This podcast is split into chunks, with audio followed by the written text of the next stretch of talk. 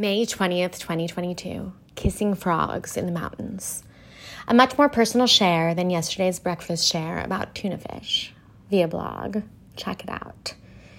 Which I admit I'm embarrassed to share, but by sharing, I'm releasing the shame that wasn't mine in the first place. True life, I have a cold sore on my upper lip, left side, because of that time I kissed a frog in the mountains. So what, you might be thinking, but this thing on my lip is triggering. I'm a frontward-facing person, and although 50 to 80% of U.S. adults have oral herpes, it still sucks every time I get one. Why is this so traumatic? I'll start at the beginning and then explain 3 reasons. I was assaulted early and then in middle school and high school. When I was old enough to start dating, I chose someone who resembled an early perpetrator subconsciously and followed him to Boston for school. Nothing else felt safe for me. I'd lost my sovereignty, and through therapy, I understand why I chose him too. I was assaulted in Boston also violently, but told nobody, which is why I transferred schools. I couldn't protect me. I transferred from Boston University mid-semester and then graduated University of Miami with a business degree. At age 22, confused, I had no idea who I was or what I wanted to be. I felt like I had no purpose. I was searching for me and not yet ready to admit the pain I was feeling. After graduation, I started working for my dad's meat processing business, answering phones and picking up lunch before leaving mid-afternoon to practice yoga, the only healthy way I knew how to self-soothe.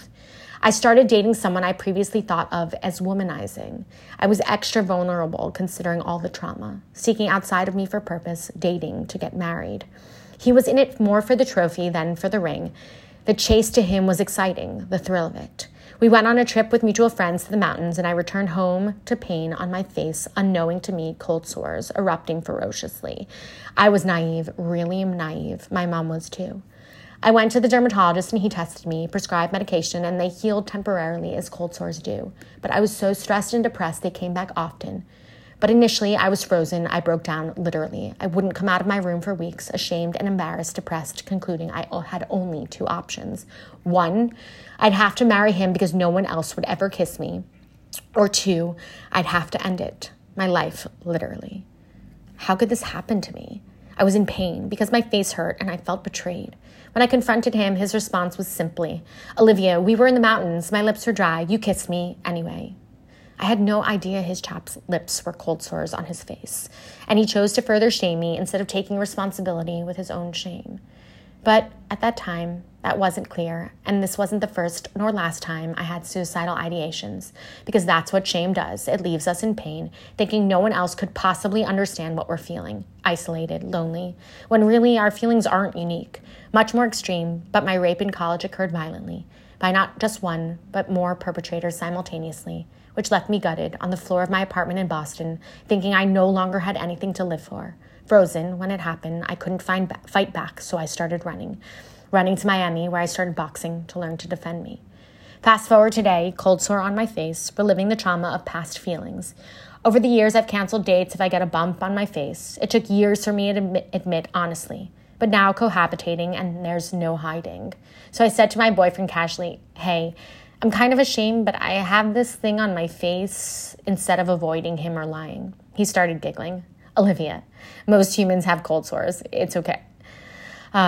The relief of honesty. I agree. We are only as ashamed as we choose to be. Why is this relevant? Who cares? Well, like I said, 3 reasons. 1, learning to listen.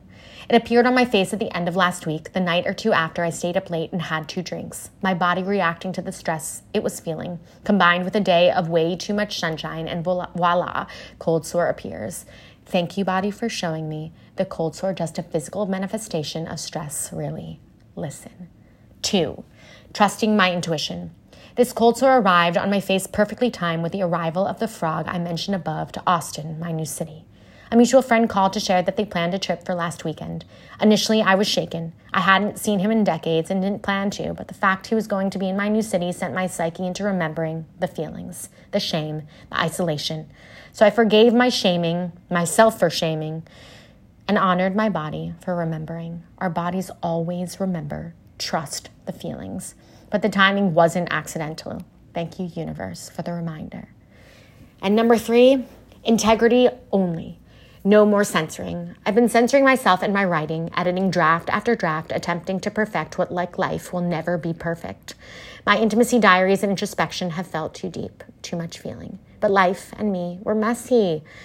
I'm overworking instead of embracing my expression, which, yes, I also believe manifested physically. The shame resurfacing on my face. Stop silencing, Olivia. Speak.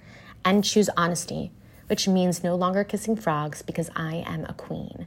Self-love is love, y'all. It starts and ends with you and with me. How we see ourselves is how we are seen. Everything we need is inside. Happy weekend. Feedback welcome. I'm always listening. Love always, Olivia.